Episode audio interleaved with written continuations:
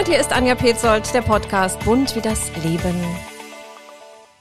Vor mir sitzt eine wunderschöne Frau, bunt wie das Leben. Heute bin ich mit Maren verabredet. Maren ist 41 Jahre jung, ausgebildete Maskenbildnerin, Mutter eines zwölfjährigen Sohnes und sie hat vor elf Jahren ihren Job an den Nagel gehängt, also besser gesagt an den Nagel hängen müssen, denn sie hat Multiple Sklerose. Das ist eine chronische, entzündliche, neurologische Erkrankung, die das zentrale Nervensystem, also Gehirn und Rückenmark betrifft. Die MS zeigt sich bei jedem anders, je nachdem, wie sie ausgeprägt ist und wie oft sie aufflammt und deshalb wird MS häufig als die Krankheit Krankheit der tausend Gesichter bezeichnet. In Deutschland haben schätzungsweise 250.000 Menschen eine Multiple Sklerose. Weltweit sind fast drei Millionen betroffen. So, und jetzt wurde eine mögliche Ursache bekannt. Das Epstein-Barr-Virus greift die Schutzmembran der Nervenzellen an und kann pfeifisches Drüsenfieber auslösen. Und diese Entdeckung, die Wissenschaftler da gemacht haben, die gibt Hoffnung und ermöglicht Perspektiven, MS zu heilen und vielleicht zu therapieren. Schön, dich zu sehen, meine liebe Maren. Hallo, herzlich willkommen in meinem Podcast.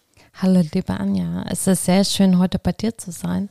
Ich danke dir. Ganz zu Beginn, vielleicht wollen wir noch mal ganz kurz darüber sprechen. Du bist auf mich zugekommen. Marien, warum ist es für dich so wichtig, dass wir einfach mal drüber sprechen? Ich bin auf dich zugekommen, beziehungsweise wir haben uns mehr oder weniger durch einen sehr schönen Zufall wiedergefunden. Du hast mir von deinem Podcast erzählt und ich finde es toll und schön, so Menschen zu erreichen mit tollen Themen. Und ja, MS ist auch ein Thema, was uns bewegt, was uns alle bewegen sollte. Menschen, die eine Behinderung haben, Handicap, dass diese einfach nicht aus der Gesellschaft ausgeschlossen werden. Die Leute sollen einfach informiert werden über dieses Krankheitsbild, um es einfach zu verstehen. Wie geht es Menschen damit oder wie können wir mit den Menschen umgehen, die vielleicht eine multiple Sklerose haben? Ich darf noch hinzufügen, wir haben ein Vertrauensverhältnis, ne, Marien? Wir kennen uns schon ganz, ganz lange, denn wir haben ja zusammen gearbeitet. Kannst du dich noch an unseren letzten gemeinsamen Dienst erinnern? Oh ja, ich erinnere mich. Das war so schön. Wir zwei, wir zwei beim NDR im Maskenraum. Beide mit einem dicken Bauch, nicht beim Essen, sondern unser, unser Babybauch war es ja. Genau. Du saßt bei mir auf dem Maskenstuhl mit deinem Babybauch und ich stand vor dir oder neben dir und habe dich geschminkt. Und du hast mich geschminkt. Und das war nicht einfach zu der Zeit. Oh, oh, oh. Das ist wohl wahr. Es war nicht einfach zu der Zeit. Aber mhm. wir haben das gut gemacht und das hat uns uns immer Spaß gemacht. Wir hatten immer ein sehr gutes Verhältnis, konnten uns über alles unterhalten und diese gemeinsame Schwangerschaft, ähm, mhm. ja, war schon war was einfach schön. Ne? Und jetzt sind unsere Söhne fast 13. Mhm. Das ist unglaublich. Das ist auch eine gute Basis für unser Gespräch, Marien, dass wir uns so gut kennen. Wie geht's denn dir heute? Bist hier in die Küche reingelaufen zu mir? Ganz gut gelaunt, fröhlich. Ja, mir, mir geht's wirklich sehr gut. Ich muss gestehen, bin noch ein bisschen müde, aber Anja hat mir einen schönen Kaffee gemacht und wir haben es uns hier bei ihr gemütlich gemacht und jetzt bin ich da und freue mich auf das Gespräch. Als wir uns das letzte Mal gesehen haben, das war 2018 bei der Goldenen Henne, da hast du noch im Rollstuhl gesessen. Was ist passiert? Ein Wunder? Ein Wunder, ja, so kann man es vielleicht sagen. Für mich ist es auf jeden Fall ein kleines Wunder. Für mich ist es eine neue Lebensqualität die ich für mich wiedergefunden habe. Und es ist einfach schön, ja, 2018, die goldene Henne, ich erinnere mich, da bin ich noch mit dem Rollstuhl reingerollert, mehr oder weniger. Seitdem ist eine Menge passiert. Ich habe mein Leben eigentlich mehr oder weniger so ein bisschen für mich umgestellt. Ich habe meine Prioritäten neu gesetzt. Ich habe ganz viele Dinge an erster Stelle gesetzt, da viele Dinge ausgeblendet, habe unwichtige Sachen von den wirklich wichtigen unterschieden. Und ich glaube, das hat mich dahin gebracht, wo ich heute bin. Bewundernswert bist eine echte Kämpferin, meine Liebe. Dankeschön. Wie alt bist denn du gewesen damals, als bei dir MS diagnostiziert wurde? Ich war also diagnostiziert, wurde es im Jahr 2004. Da war ich 24. Es wurde diagnostiziert damals von Neurologen durch Tests, die gemacht wurden. Es könnte sein, dass ich im Vorfeld schon ein paar Symptome hatte, die ich aber nicht wahrgenommen habe. 2004 war es dann so, dass ich in meinen Händen ein Taubheitsgefühl verspürt habe. Kennst du das, wenn deine Hände ja, einschlafen? Wenn du auf dem Arm liegst nachts und denkst morgens, ui. Genau. Wo ist er hin? Richtig, genau. In den Händen ne? so ein ganz unangenehmes Kribbeln und das durchzog sich durch meinen Körper. Es war zuerst in den Händen, dann schlich es durch die Arme, in den Oberkörper, in den Rücken, in die Beine, in die Füße. Es war nie ganz weg. Das war sehr unangenehm und ich bin natürlich dann von Arzt zu Arzt, weil ich wissen wollte, hey, was ist da mit mir? Ich bin ein Allgemeinarzt, ich bin ein Sportarzt, ich bin ein Gynäkologen. Die haben alle ihre Tests gemacht. Keiner konnte aber irgendwas feststellen. Der letzte Arzt beziehungsweise die letzte Anlaufstelle war dann der Neurologe. Der wies mich dann ins Krankenhaus ein. Da wurden einige Tests gemacht, äh, Lumbalpunktion, da wird Gehirnwasser aus dem Rückenmark gezogen, dann ein MRT und andere neurologische Tests. Und aufgrund der Ergebnisse oder anhand der Ergebnisse wurde dann Multiple Sklerose diagnostiziert. Das war 2004, hm. schon lange her. Warst du noch eine junge Frau? Wie hast du das damals aufgenommen? Hast du realisiert, was da auf dich zukommen würde? In dem Moment habe ich es erstmal dahin genommen. Ja, ich hatte zumindest erstmal eine Diagnose. Ich wusste, wo diese Taubheitsgefühle herkamen. Ich hatte so einen Anhaltspunkt, ja. Diese Suche nach, was könnte es sein, hatte aufgehört. Ich wurde damals im Krankenhaus mit Cortison behandelt. Cortison soll erstmal die Entzündungsherde eindämmen und mir ging es dann noch besser. Ich bin aus dem Krankenhaus raus, immer noch mit dem Gedanken, okay, du hast jetzt MS. Hm, nehme ich erstmal so hin. Hab damals aber dann mein Leben erstmal weitergelebt, weil ich habe zum damaligen Zeitpunkt mein Abitur nachgeholt. Die Diagnose kam kurz vor meinen Abiturprüfungen. Ich hatte also überhaupt keine Zeit, mich äh, über MS oder mir über MS Gedanken zu machen, weil Prüfungen standen an. Und die wollte ich erstmal über die Bühne bringen. Ne? Ich hatte halt während meiner Zeit als Maskenbildnerin noch für mich so die Entscheidung getroffen, hey, doch nochmal was anderes in meinem Leben zu machen, doch nochmal irgendwie was zu ändern, was auszuprobieren. Und daher der Gedanke, was studieren wäre doch ganz nett. Hm.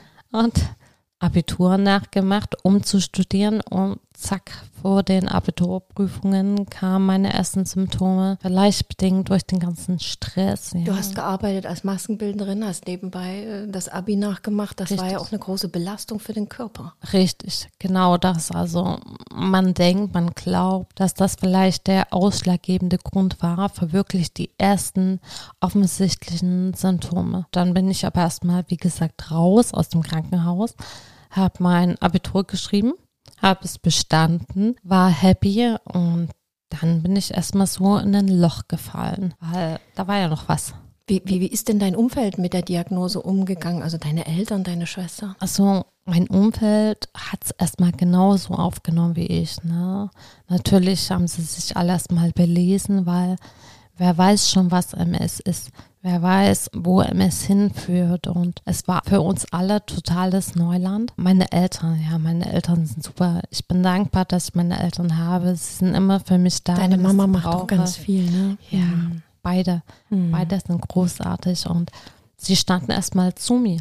Ne? So zusammen schaffen wir das. Und wenn ich was bekommen habe von meinen Eltern, von meiner Mama, dann ist es wirklich dieser, dieses Stehaufmännchen, diese positive Einstellung zum Leben, das nach vorne schauen, das Kämpfen und das hat mich ja weitergebracht. Ne? Und deswegen haben wir die MS erstmal aufgenommen und ja, auf uns wirken lassen. Mhm. Ich hatte ja eingangs erzählt, dass Wissenschaftler jetzt dieses Epstein-Barr als mögliche Ursache dieses Virus ausgemacht haben. Hat, habt ihr da in der Familie überlegt, hattest du das als Kind oder pfeifisches Drüsenfieber oder hat das damit gar nichts zu tun? Kann man das einfach gar nicht herleiten? Ähm, natürlich habe ich mich in der letzten Zeit, in den letzten Jahren auch viel belesen und habe immer verfolgt, wenn es irgendwas Neues gab an möglichen Ursachen, weil die MS ist ja eine Krankheit, hast du ja vorhin schon gesagt, der tausend Gesichter. Bei jedem äh, ist es unterschiedlich, jeder hat unterschiedliche äh, Symptome, Problematiken und es gibt leider noch kein Medikament, was es heilt. Es gibt unwahrscheinlich gute Medikamente,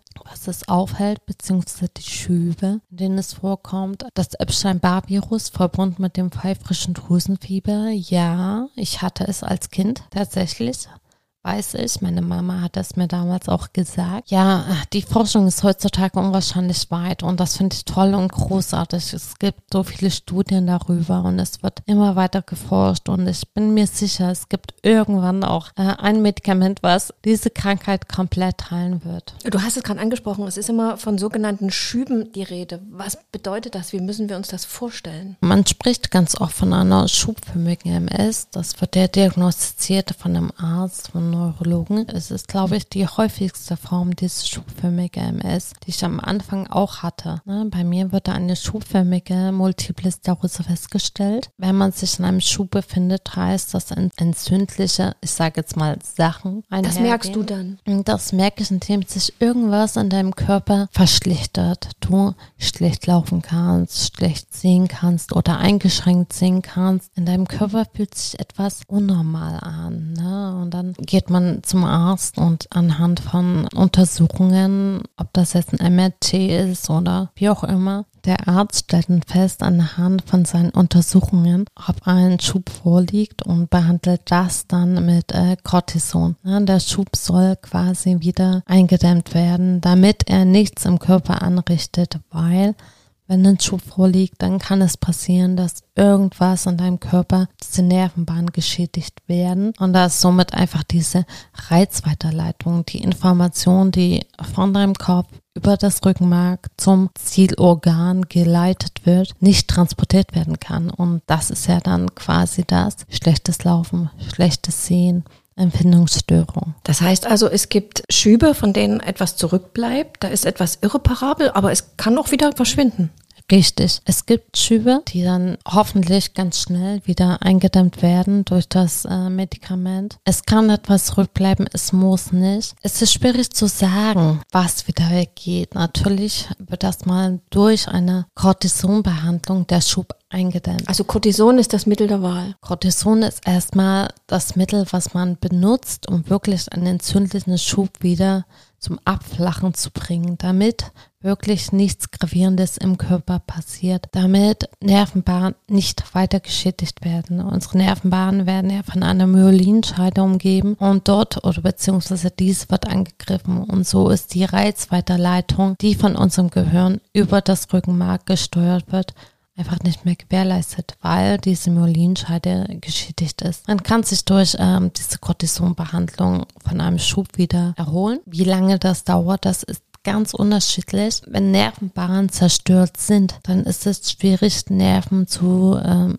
reparieren. Aber es ist trotz alledem möglich. Und du wolltest ja damals auch Mama werden. Inwieweit haben die Ärzte dir damals Mut gemacht? Ich wollte Mama werden, das stimmt. Und ich hatte auch den Wunsch, Mama zu werden während meiner MS. Ich habe mich damals erkundigt, auch äh, viel darüber gelesen, ob es überhaupt möglich ist, als MS-Patientin Mama zu werden. Habe mich auch mit meiner damaligen Gynäkologin beraten und es stand ihm nichts im Weg. MS ist nicht vererbbar und deswegen war es für mich kein Problem, schwanger zu werden. Ich konnte quasi meine Krankheit nicht weitergeben und das war mir wichtig. Und du hast ja dann 2009 deinen Sonnenschein bekommen, bist eine Mama mit einem Löwenherz. Wie ging es dir denn eigentlich während der Schwangerschaft? 2009 bin ich Mama geworden und in meiner Schwangerschaft ging es mir sehr gut.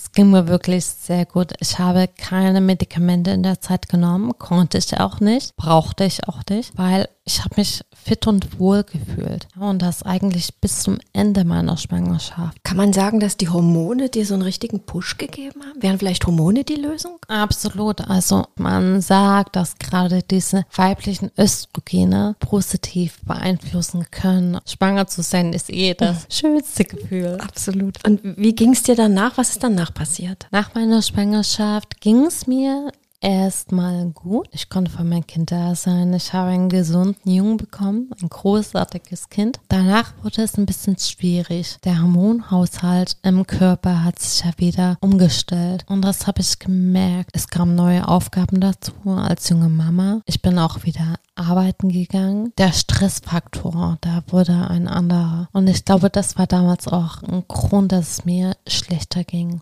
Dann kam auch die Trennung von meinem damaligen Partner mit dazu. Und generell, es war eine schwierige Zeit für mich. Vieles ist so zusammengebrochen und ich musste irgendwie wieder Fuß fassen, weil ich merkte, meine Gesundheit geht so langsam bergab. Es waren nicht mehr unbedingt Schübe. Schübe hatte ich gar nicht mehr, aber meine MS ist schlechter geworden. Eher in eine Art Prokratienz. Ist sie abge abgedriftet. Was heißt das? Das heißt, stetig schlechter werden. Ah. Ich brauche keine Schübe. Sie wird trotzdem schlechter.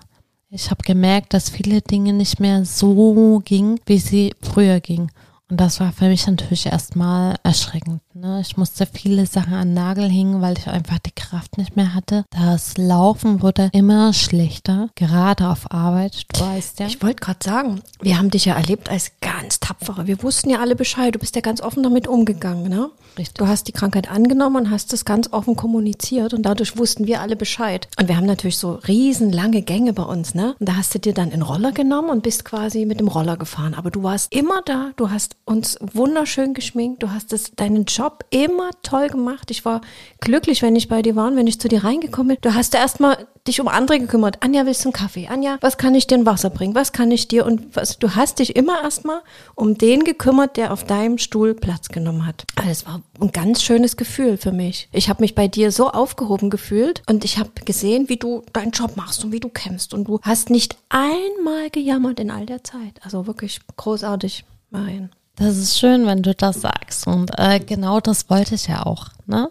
Ich hatte eine Erkrankung, MS, die ich nicht verschwiegen habe. Ich bin immer offen und ehrlich damit umgegangen. Ich habe darüber gesprochen. Man konnte mich immer alles fragen. Aber ich wollte meinen Job natürlich so normal, wie es ging, weitermachen. Das habe ich ja auch. Ne? Es ist mir schwer gefahren, gerade wie du es erwähnt hast, diese lang, weiten Wege, dieses lange Stehen, das war sehr anstrengend für mich. Ich habe abends manchmal meine Beine abschrauben können, ja, oder ich konnte mich gar nicht mehr auf den Beinen halten, weil ich einfach müde und erschöpft war. Aber für mich war es wichtig, mein Leben so normal wie möglich weiterzuleben. Trotzdem musste ja dann eine Entscheidung her. Wie schwierig ist es dir gefallen, diese Entscheidung zu treffen, okay, ich gebe meinen Job jetzt auf? Richtig, es musste eine Entscheidung her, weil ich gemerkt habe, das Ganze, was heißt das Ganze? Die Arbeit und das Drumherum tut mir, tut meinem Körper einfach nicht gut. Ich wollte für mich und natürlich auch von meinem Sohn da sein, weil das ist das Wichtigste. Und in der Zeit musste irgendwie eine Entscheidung getroffen werden. Meine Prioritäten mussten einfach neu gesetzt werden. Und darum die Entscheidung, okay, ich hänge meinen Job jetzt an Nagel, stelle den hinten an.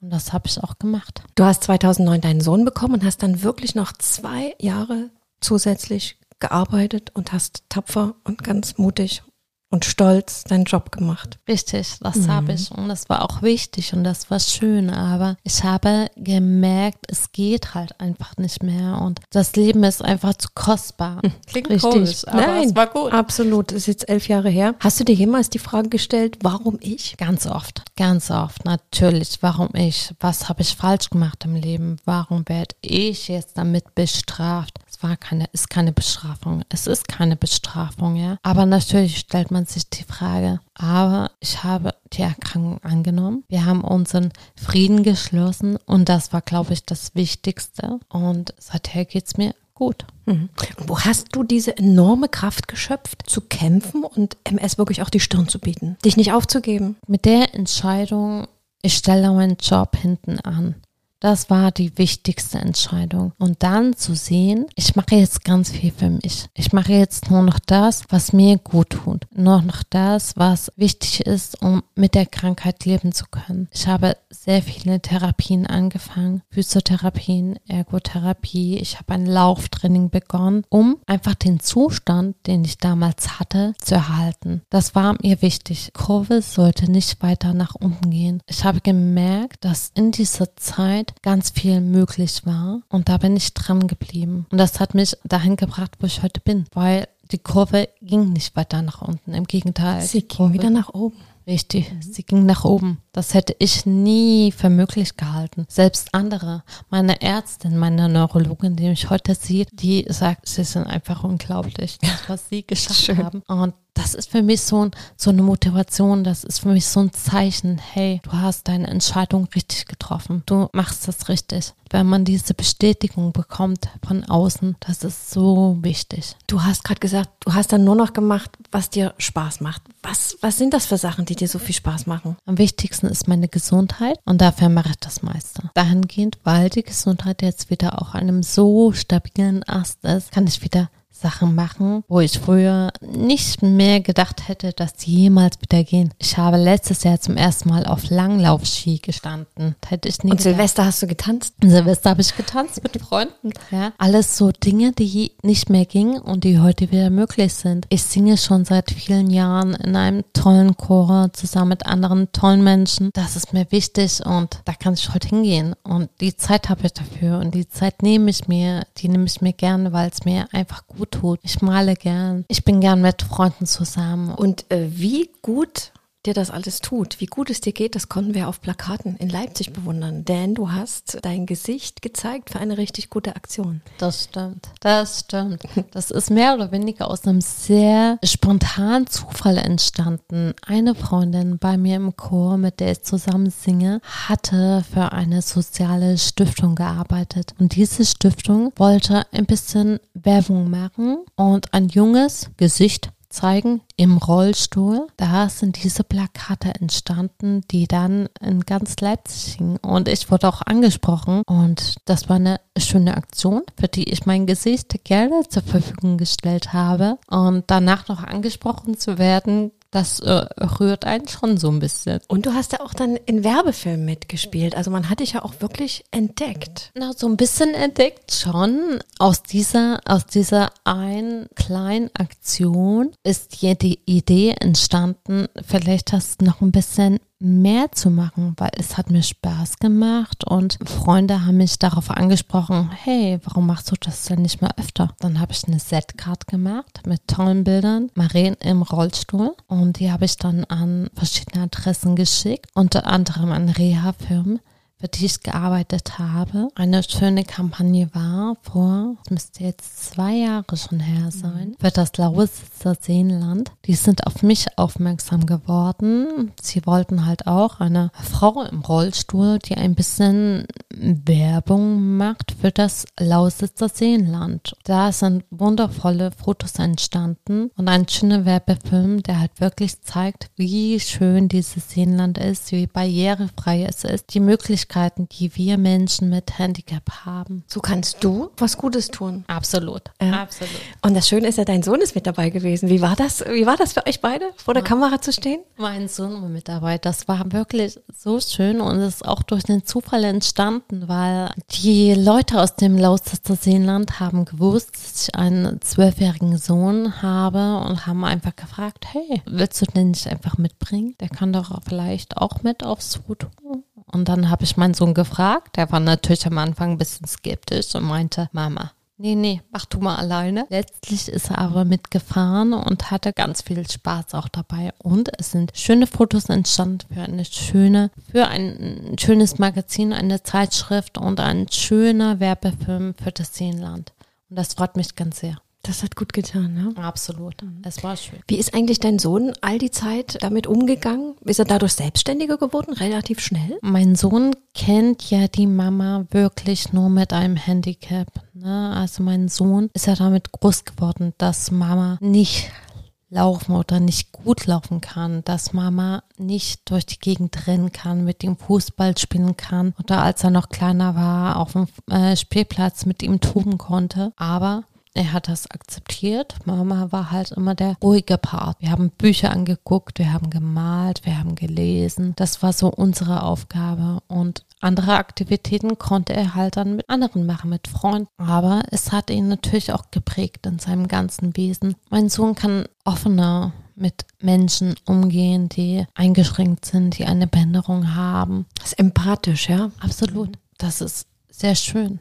So schön, wie du über deinen Sohn sprichst. Und dein Sohn ist ja ganz bestimmt auch ein Grund dafür, dass es dir heute wieder so gut geht, dass du wieder laufen kannst. Wie hast du das eigentlich geschafft? Raus aus dem Rollstuhl und wieder auf zwei Beine. Ich habe sehr viel an mir gearbeitet, mit Therapeuten gearbeitet und das hat mir ermöglicht, was ich nie gedacht hätte, dass ich meinen Rollstuhl an die Seite stellen kann. Mir einfach einen Walking-Stock nehme und laufe.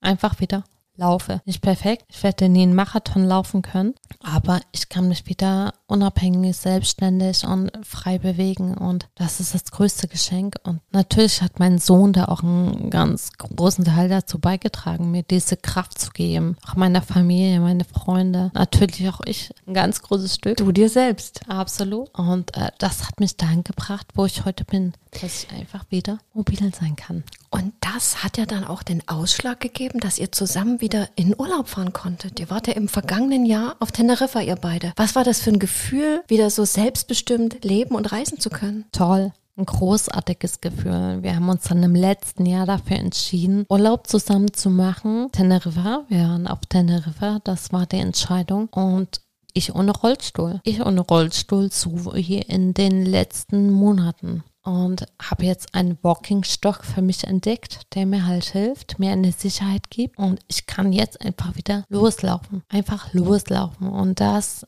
habe ich auch gemacht. Mein Sohn geschnappt auf dem Flughafen und wir sind nach Teneriffa geflogen. Nur er, ich und mein Walking-Stock und natürlich Koffer und Gepäck, na klar. Du brauchst nur ein oder brauchst du auch zwei, um das Gleichgewicht zu halten? Wie machst du das? Ich habe eigentlich immer mit zwei Stöcken trainiert und mittlerweile nutze ich tatsächlich nur noch ein, damit ich die andere Hand frei habe, um mal irgendwas zu transportieren. Um was Schönes einzukaufen. Zum Beispiel. Wie habt ihr, es war ja die Corona-Zeit, als ihr verreist seid, wie habt ihr denn den Lockdown erlebt, ihr beide zusammen, als nichts mehr ging, also als man nicht mehr viel machen konnte? Und viele sicher, viele waren traurig, ich kann nicht mehr dahin, ich kann nicht mehr dorthin. Wie war das für euch? Für uns alle ist die Corona-Zeit nicht schön.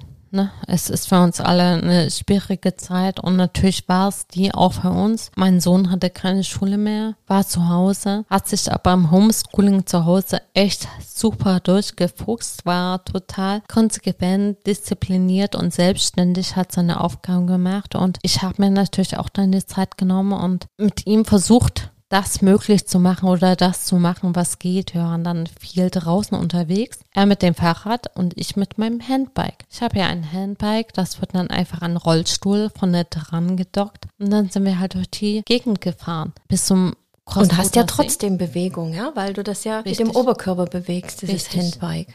Richtig, ich bewege es mit, mein, mit meinen Armen. Ne? Und das ist auch so ein Stück weit Freiheit, einfach draußen unterwegs zu sein mit Rollstuhl, aber trotz alledem ohne Auto und selbstständig. Was ist denn für dich im Moment die beste Medizin? Die beste Medizin für mich bin ich selbst. Die bin ich selbst. Ich glaube, meine Einstellung, meine Motivation, mein Blick nach vorn gerichtet, das ist für mich, glaube ich, das Beste. Meine Einstellung zum Leben. Den Tag genießen, wichtige Sachen von unwichtigen zu trennen. Was ist ein Armbruch? Was sind Kopfschmerzen? Das sind Nichtigkeiten, die in ein paar Wochen oder einem Tag wieder weg sind. Ich habe eine Erkrankung und die wird mich mein Leben begleiten. Die habe ich aber angenommen. Wir haben unseren Frieden geschlossen. Ich habe auch meinen Rollstuhl angenommen. Ne, das war ja immer ein Kriterium, dass ich gesagt habe, ich will da nie hin. Ich will das nicht. Ich bin das nicht. Ich bin eine junge, dynamische Frau, die mit beiden Beinen im Leben steht. Ich möchte nicht in Rollstuhl. Aber irgendwann war es ja. Oder es war ein Punkt erreicht, wo es nicht mehr ging, wo ich mir selber ein eingestehen musste, der Rollstuhl ist da und der Rollstuhl ermöglicht mir wieder ganz viel im Leben. Ich habe ihn angenommen, habe ihn meinen helfenden Begleiter getauft. Der hat mir wieder die Möglichkeit gegeben, mich unabhängig, frei und selbstständig im Alltag zu bewegen. Wie gehst du damit um, wenn so viele Ideen haben und sagen, du musst mal das probieren, du musst das machen, du solltest vielleicht mal drei Liter Wasser trinken oder du solltest mal jenes tun? Es ist ja sicher alles immer gut gemeint, ne?